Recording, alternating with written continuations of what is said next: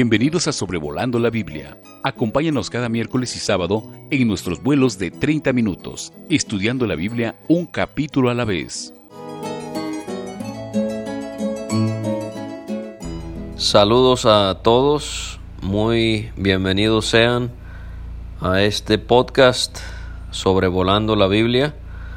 Hoy es 25 de septiembre del año 2021 y vamos a considerar el capítulo 16 del libro de Levítico.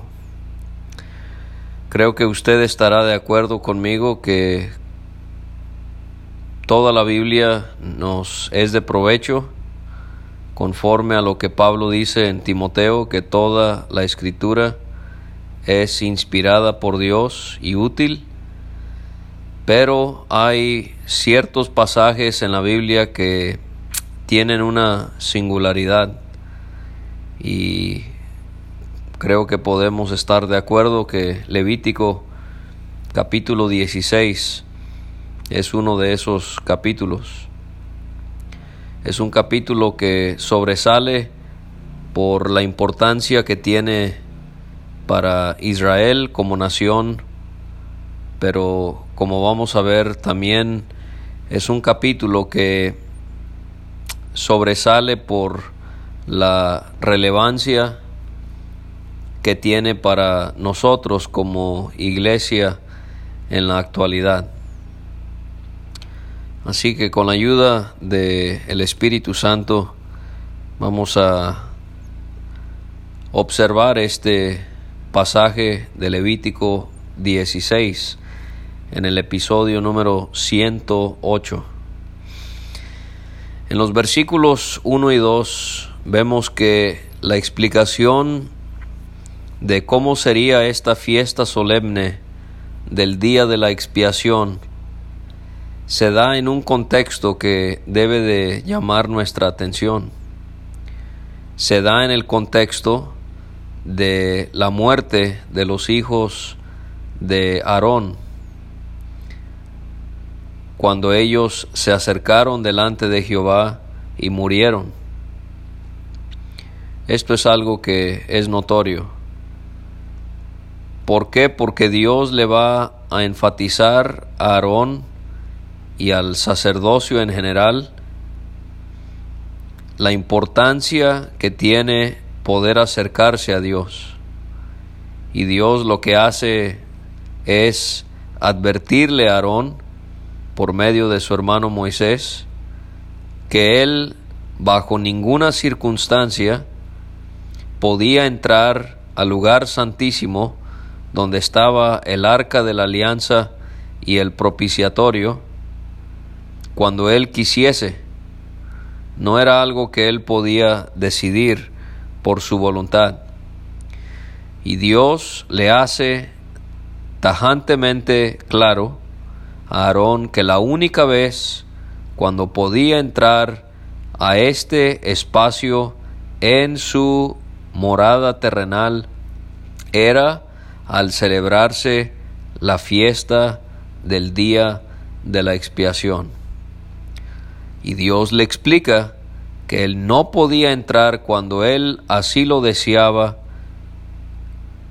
porque Dios moraba allí en una nube. Le dice, para que no muera, porque yo apareceré en la nube sobre el propiciatorio.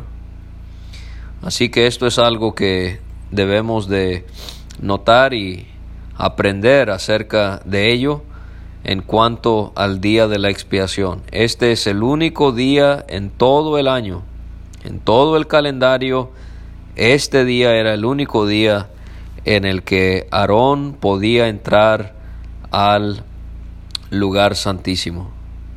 Y esto debe de desafiarnos a nosotros. ¿Realmente valoramos lo santo que Dios es, el hecho de que Él no puede tolerar ni un pecado, y también debe de señalarnos algo acerca de la grandeza de nuestro Señor Jesucristo y de lo que encontramos en Él que Israel no pudo encontrar en Aarón por ser un hombre común como usted y yo. Y al pensar en Aarón siendo este el único día que él podía entrar al lugar santísimo, debe hacernos reflexionar sobre el gran hecho que Cristo, quien según la carta a los hebreos es nuestro sumo sacerdote, él entró a la presencia de Dios después de haber resucitado para quedarse allí. Él no entra y sale y vuelve a entrar y vuelve a salir. Hebreos 9:12 lo hace absolutamente claro. Entró una vez para siempre en el lugar santísimo entró una vez para siempre. Eso debe de consolarnos y de animarnos, que nuestro sumo sacerdote ha entrado al lugar santísimo, que es la presencia de su Padre, para desde allí interceder y abogar por nosotros y jamás va a volver a salir, excepto obviamente cuando Él venga a a reinar sobre esta tierra cuando Él venga en las nubes para recoger a su iglesia, pero ese no es el punto. El punto es que Él ha entrado para nunca jamás tener que volver a salir como si lo hacía Aarón. Hebreos 7:25, Él dice que Él vive siempre allí en el cielo intercediendo por nosotros. Y al ver Levítico capítulo 16 hay tres cosas que quiero que logremos definir y son lo que se llevaba a cabo en este día de la expiación, lo que significaba para Israel el día de la expiación y lo que representa para nosotros el día de la expiación. Y Dios le hace claro a Aarón que la única manera en la que él podía entrar al lugar santísimo, al lugar más santo sobre esta tierra era con un novillo para ofrenda por el pecado y un carnero para holocausto. Y vamos a ir viendo cada uno de estos pasos. No lo vea como algo tedioso, sino esto es un día muy especial para Israel y nos va a señalar a nosotros cosas que son abundantemente especiales para nosotros. Y lo primero que hacía el jefe de los sacerdotes era vestirse con la túnica sagrada de, lino, calzoncillos de lino, se ceñía con su cinturón de lino y se cubría con la tiara de lino. Él primero lavaba su cuerpo y después se ponía sus vestiduras. Ahora usted debe de recordar las distintas vestiduras que llevaba el jefe de los sacerdotes. Y por lo que estamos viendo en Levítico capítulo 16, él no lleva sus ropas hermosas. Él no lleva el efod, el manto del efod, el pectoral. ¿No ve? Este no era un momento para mostrar hermosura, que esas prendas se caracterizaban por su belleza, por los materiales del que estaba hecho, por los colores que tenían, por dónde iban situados en su cuerpo. Pero este no es el día para eso porque el pecado no es algo llamativo. El pecado es algo desagradable. Y el pecado de la nación de Israel y cómo había afectado al sacerdocio, al santuario y a sí mismos eso era lo que Dios quería que fuese el enfoque, lo desagradable que es el pecado. El hecho de que el sumo sacerdote no llevara todas sus vestiduras de hermosura y de honra es algo que también debe de llevarnos a pensar en cómo lo que sí llevaba era de lino, sabemos que era color blanco. Y el sumo sacerdote en este día nos representa algo muy débilmente de la gran verdad, de la absoluta perfección de nuestro Señor Jesucristo. A pesar de nacer en este mundo, a pesar de vivir en este mundo, a pesar, y esto es lo que más nos va a enfatizar este aspecto en este día del sumo sacerdote, a pesar de que nuestro Señor, Él en la cruz llevó el pecado del mundo, algo que es imposible que podamos discernir en toda su profundidad. Aún así, Él no se vio manchado por nuestro pecado. Era imposible, aunque Él fue hecho ofrenda por el pecado, dice Pablo en 2 de Corintios 5:21, aún así Él guardó su perfección. También el hecho de que iba de blanco el sumo sacerdote debe de llevar nuestras, nuestros pensamientos a meditar en el hecho de que no era un color llamativo. Hay otros colores que serían mucho más atractivos que el blanco. Y quizás esto es lo que Isaías dijo de nuestro Señor y de lo que el hombre percibió en él. No hay parecer en él ni hermosura le veremos más sin atractivo para que le decíamos. Para nosotros encontramos mucho atractivo en Cristo. Hemos concluido que no hay nadie como Él. Él es el centro de la atracción de nuestras vidas y de nuestras iglesias. Pero para el hombre natural no hubo algo que le llamara la atención en nuestro Señor. Vamos a notar que Aarón tenía que lavar su cuerpo antes y después de haber participado en cada uno de estos actos en el día de la expiación. Y más adelante haremos un contraste en cuanto a eso con nuestro Señor. Pero entonces Aarón, él tomaba dos machos cabríos de la congregación. Uno era para ofrenda por el pecado y el otro carnero era para holocausto. Podemos ver cómo habían estos animales que se sacrificaban en el día de la expiación. Habían dos machos cabríos, había un novillo y habían dos carneros que eran sacrificados.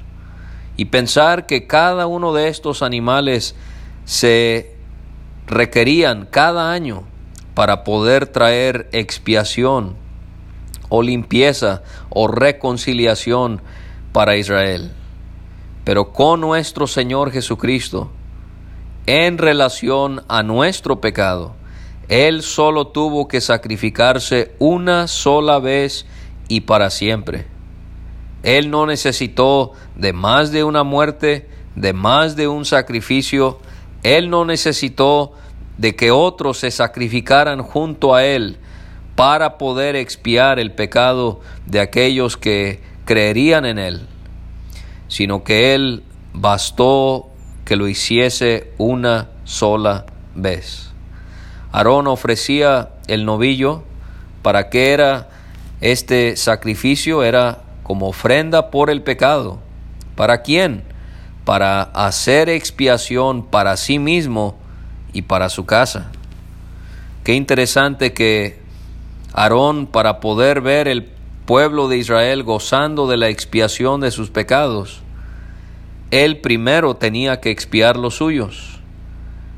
Y este es un gran contraste también que podemos ver entre Aarón y el Señor Jesús, porque nuestro Señor Jesucristo, Él no necesitó de la sangre de otros animales para purificarse, porque Él no era alguien que requería purificación, Él era perfecto. Pero sí hay un sacrificio relacionado con Cristo que tiene que ver muy íntimamente con nosotros. Pero a diferencia de lo que sucedió con Aarón, él dependió de la sangre de un animal.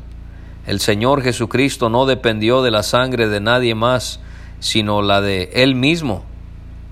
Hebreos 9 nos enfatiza este contraste, porque si la sangre de los toros y de los machos cabríos y las cenizas de la becerra rociadas a los inmundos santifican para la purificación de la carne, cuanto más la sangre de Cristo, el cual mediante el Espíritu Eterno se ofreció a sí mismo sin mancha a Dios, limpiará vuestras conciencias de obras muertas para que sirváis al Dios vivo. Y podemos ver entonces cómo es que Él enfatiza este contraste y algo que también nos puede ayudar en nuestro estudio sobre el día de la expiación. Hebreos 10:4 porque la sangre de los toros y de los machos cabríos no puede quitar los pecados, cuando la sangre de nuestro Señor sí lo logró y lo seguirá logrando hasta que termine el día de la gracia. Así que él necesitaba, el sacerdote necesitaba expiar su pecado antes de que fuese expiado el pecado de la nación. Y vamos a ver que en Levítico 16 hay expiación para él, para su familia, para el sacerdocio, para la tienda de reunión y para la nación de Israel.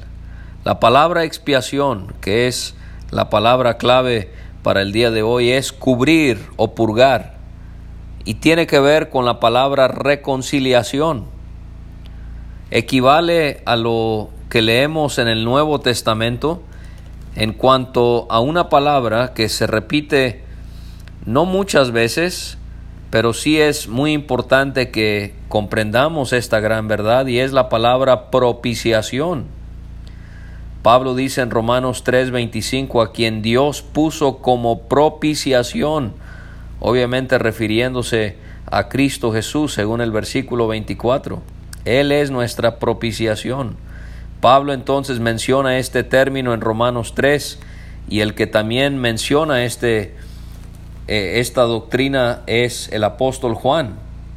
Él escribe en Primera de Juan capítulo 2 y versículo 2 acerca de Cristo el justo, Él es la propiciación por nuestros pecados, y no solamente por los nuestros, sino también por los de todo el mundo. No limite la obra de Cristo para solo aquellos que iban a ser elegidos.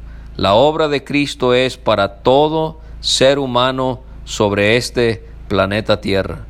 El apóstol Juan también menciona la propiciación en su primera carta, en el capítulo número 4 y en el versículo 10 en esto consiste el amor, no en que nosotros hayamos amado a Dios, sino en que Él nos amó a nosotros y envió a su Hijo en propiciación por nuestros pecados. ¿Se acuerda lo que dijo el publicano en el Evangelio de Lucas? Estando en el templo, Dios se propicio. Sí, tenemos en el tabernáculo, en este lugar santísimo, el propiciatorio tenemos la expiación y tenemos en el Nuevo Testamento la propiciación. Y vamos a ver que en base a la sangre de los animales en el antiguo pacto se recibía la expiación, en el Nuevo Testamento, en el nuevo pacto es la propiciación mediante la sangre de Cristo Jesús. Aarón tomaba los dos machos cabríos y los presentaba delante de Dios a la entrada de la tienda de reunión. Y Aarón va a hacer algo que debe de llamar nuestra atención. Él echa suertes sobre los dos machos cabríos. Una suerte era por el Señor y la otra suerte por, para el macho cabrío expiatorio. Uno moriría, el otro quedaría vivo, aunque fuese por un tiempo. Echar las suertes, por ejemplo, a través del Urim y el Tumim, esas piedras que el sumo sacerdote tenía, eh, en el efod era una manera en la que Dios manifestaba su voluntad a su pueblo en esos tiempos. Nosotros no gozamos de esta manera de, que Dios nos dirija porque tenemos la Biblia completa. Pero antes de que se completara la Biblia, Dios manifestaba su voluntad a través de las suertes siendo echadas. Josué 17.1, primero de Crónicas 24.31, Nehemías 10.34 y en Hechos de los Apóstoles 1.26 tendríamos algunos ejemplos de cuando se echaron suertes para conocer la voluntad de Dios. Aarón ofrecía el macho cabrío sobre el cual había caído la suerte para Jehová. Este iba a ser como ofrenda por el pecado, ya que se está viendo el pecado de la nación. El animal sobre el cual había caído la suerte para ser el macho cabrío expiatorio era presentado vivo delante de Dios para hacer expiación sobre él y después ser enviado al desierto. Aarón ahora él toma el novillo que era para su pecado para la ofrenda por el pecado que era suyo, que era para hacer expiación para él y para su casa, y él degolla a este animal. Cuando un animal es degollado, pensamos en los sacrificios físicos que nuestro Señor sufrió al ser crucificado. Aarón tenía que tomar un incensario con brasas de fuego del altar de oro o del incienso y en sus puños tomaba incienso para poder llevarlo detrás del velo. Y cuando él llegaba al lugar santísimo, se formaba una nube con el perfume que cubría el propiciatorio para no morir. Aarón no podía ver a Dios, porque el hombre, a pesar de que era el sumo sacerdote, a pesar de que era aquel que representaba al pueblo de Israel delante de la presencia de Dios, el hombre no puede ver a Dios y puede sobrevivir. Gracias a Dios con nuestro sumo sacerdote es muy diferente, porque nuestro Señor Jesucristo, Él es Dios, Él es la imagen de Dios, Él es el resplandor de su gloria y aparte de ello, Cristo tiene una relación tan íntima con su Padre que él podía decir yo y el Padre uno somos. Le digo, apreciado hermano y hermana, qué bueno que no vivimos bajo la ley. Por más entregado y puro que era Aarón, nosotros la tenemos muchísimo mejor al ser Cristo el que nos representa delante de Dios. Y podemos tener esa cercanía con Dios por medio de él.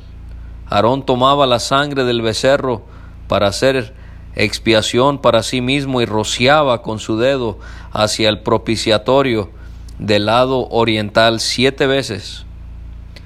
El macho cabrío que iba a ser por el pecado del pueblo era degollado y otra vez Aarón vuelve a entrar al lugar santísimo llevando la sangre de este animal detrás del velo, y él esparcía la sangre de este animal delante del propiciatorio siete veces.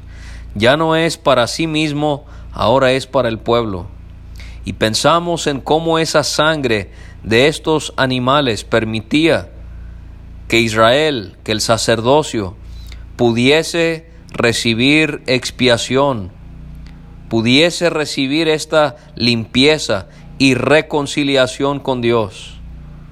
Como ya vimos en Hebreos 9, cuanto más la sangre de nuestro Señor Jesucristo. Esa sangre tan preciosa, esa sangre tan virtuosa que fue derramada a nuestro favor. Ahora, antes de tratar el pecado de la nación, quizás algo que no se enfatiza normalmente acerca del día de la expiación es que de esta manera se purificaba el santuario. ¿No ve? El pecado o las impurezas de Israel contaminaban el santuario donde se trataba ese pecado. También purificaba las rebeliones, los pecados de Israel, pero purificaba el santuario mismo Qué bueno que nuestro pecado no puede afectar el lugar santísimo donde está nuestro Señor, la morada misma de Dios, pero esto sí ocurría bajo el antiguo pacto. Mientras Aarón está llevando a cabo cada una de estas actividades en el día de la expiación, nadie podía estar dentro del santuario. Nos dice el versículo 17, mientras se llevaba a cabo todo esto. Aarón, él salía al altar de sacrificio en el atrio, recuerde, y él ponía sangre del becerro sobre los cuernos y esparcía sangre sobre el altar siete veces. De esta manera se limpiaba y se santificaba el altar. Otra vez estamos viendo cómo es que la morada de Dios, la tienda de reunión está siendo limpiada y santificada por causa del pecado de la nación de Israel. Aarón ahora él va a mandar a traer el macho cabrío vivo. Y tenemos una escena muy conmovedora aquí porque Aarón pone sus dos manos sobre la cabeza de este animal. Él confesaba sobre él todas las iniquidades cometidas a lo largo de ese año y lo enviaba al desierto, llevado por alguien que era elegido para que lo llevase a una tierra inhabitada, donde ese macho cabrío iba a morir abandonado. No ve el macho cabrío que fue sacrificado, degollado, y su sangre llevada al lugar santísimo, sin duda es una representación de nuestro Señor sobre aquella cruz derramando su sangre para que nosotros pudiésemos tener acceso a la presencia de Dios. No hay nada en nosotros, hermanos, que nos haga ameritar poder o merecer poder estar en la posición en la que estamos. Lo único que nos defiende, lo único que nos avala en la presencia de Dios es la sangre de nuestro bendito Señor. Pero ahora este macho cabrío, él no era degollado ni sacrificado, él era llevado a una tierra inhabitada para morir solo. Lo llevaba un hombre que era elegido y ahí lo dejaba y él tenía que regresarse al campamento y ese animal como si fuera llevaba el pecado del pueblo, de la nación, a lo largo de un año para morir solo.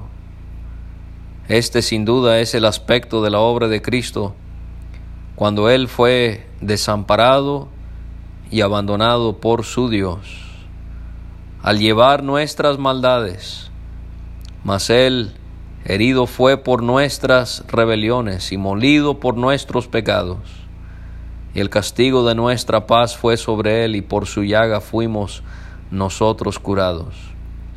Todos nosotros nos descarriamos como ovejas, cada cual se apartó por su camino, mas Jehová cargó en él el pecado de todos nosotros.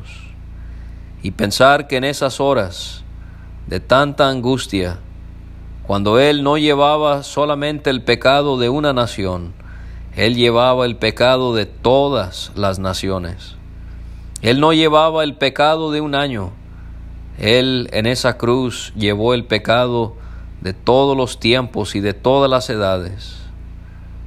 Y él tuvo que exclamar, Dios mío, Dios mío, ¿por qué me has desamparado? A veces disfrutamos cantar esas palabras, qué carga inmensa, oh Señor, fue impuesta sobre ti. Tú padeciste por amor el mal que merecí. Dios mismo te desamparó para ampararme a mí.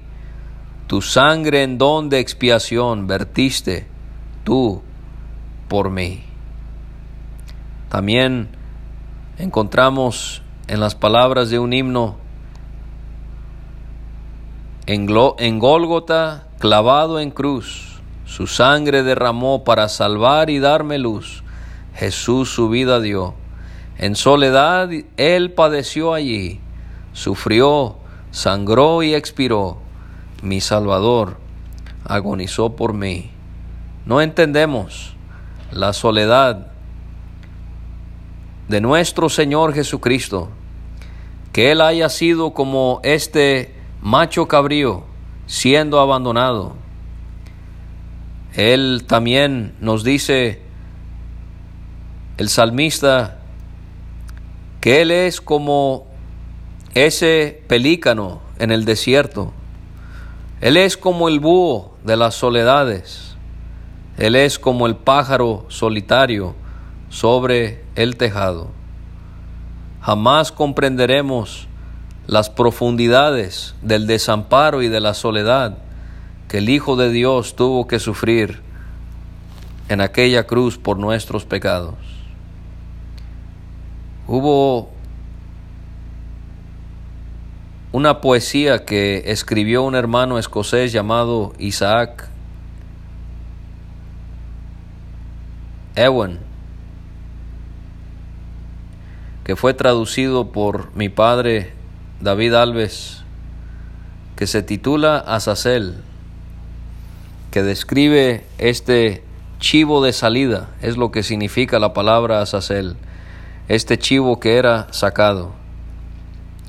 Y dice, una tierra vi desierta, sola, inhabitada, de toda otra tierra distante y muy aislada Ningún humano había jamás pisado en ella, tampoco vi un sol, ni luna, ni estrella.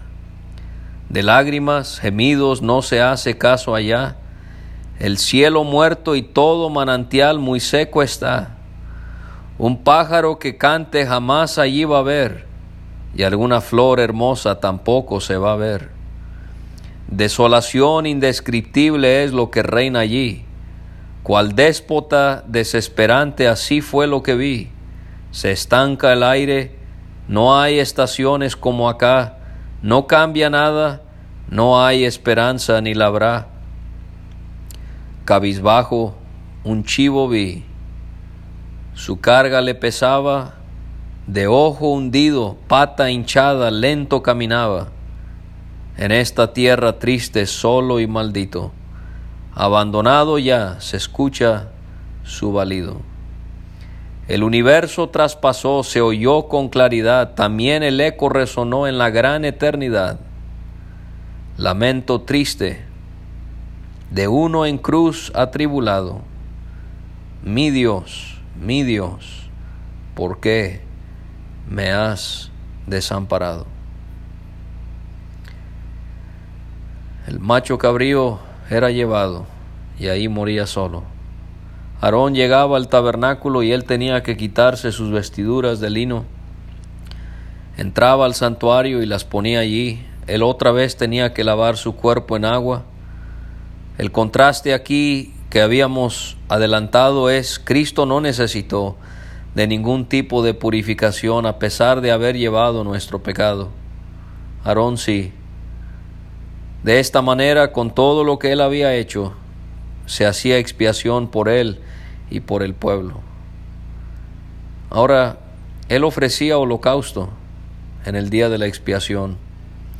Ese animal que quemaba sobre el altar nos hace siempre pensar en Cristo ofreciéndose completamente a su Dios, pero aquí es muy especial porque es en relación a su muerte.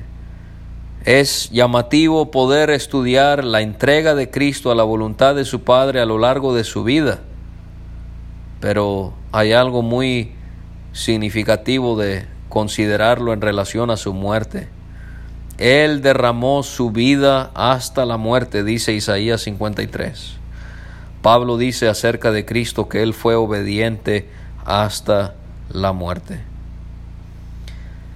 La grosura del sacrificio de pecado era quemado sobre el altar. La grosura siempre simboliza lo que Dios disfrutó en su Hijo. A pesar de que le abandonó Dios a Jesucristo, Él ha encontrado un infinito agrado en la obra que hizo su Hijo.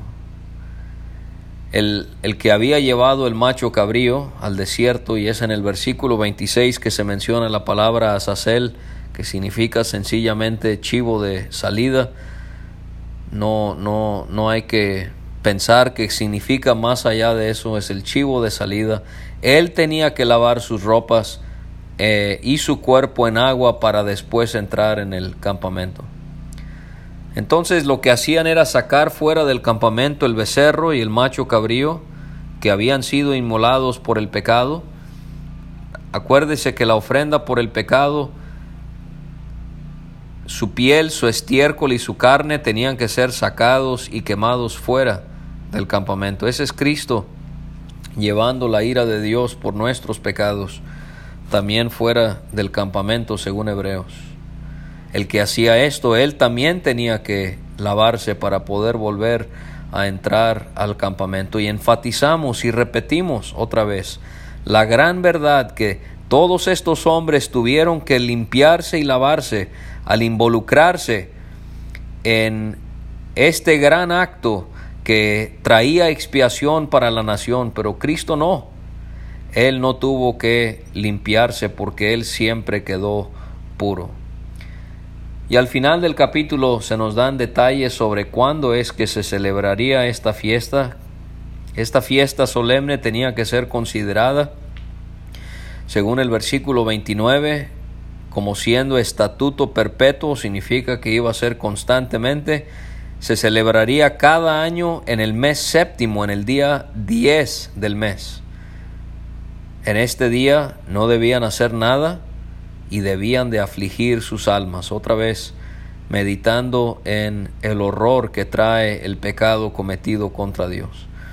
De manera que según Levítico 23 habían siete fiestas a lo largo del año que se celebraba por el pueblo de Israel, la Pascua, los panes sin levadura, las primicias, Pentecostés, trompetas, y la sexta fiesta era el día de la expiación, y la última, tabernáculos. El día de la expiación en el calendario hebreo este año fue eh, entre los días 15 y 16 de septiembre, para que se dé una idea usted y ahorita de hecho se encuentran en la semana de la fiesta de los tabernáculos. En este día entonces se hacía expiación por el pueblo y con todo esto ellos recibían limpieza de todos sus pecados. Debía de considerarse como un día de reposo.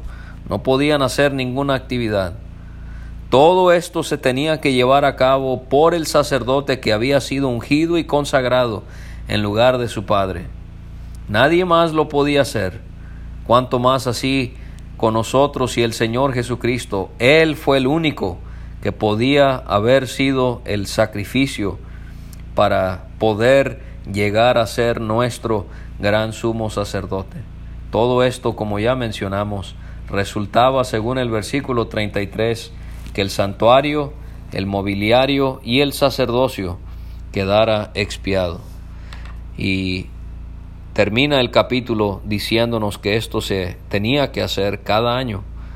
Y pensamos otra vez, por última vez en este día de hoy, en cómo el día de la expiación tenía que ser cada año, pero con nuestro Señor fue una sola vez y para siempre.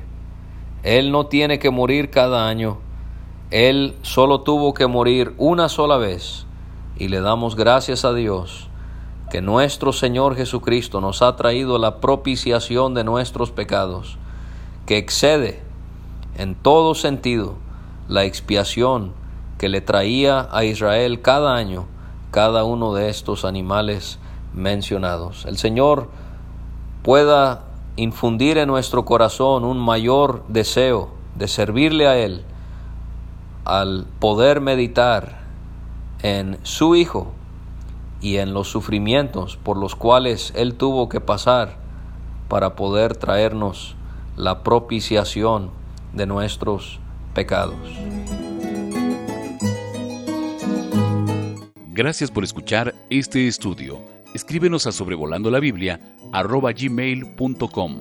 Visita nuestra página www.graciamasgracia.com. Hasta la próxima.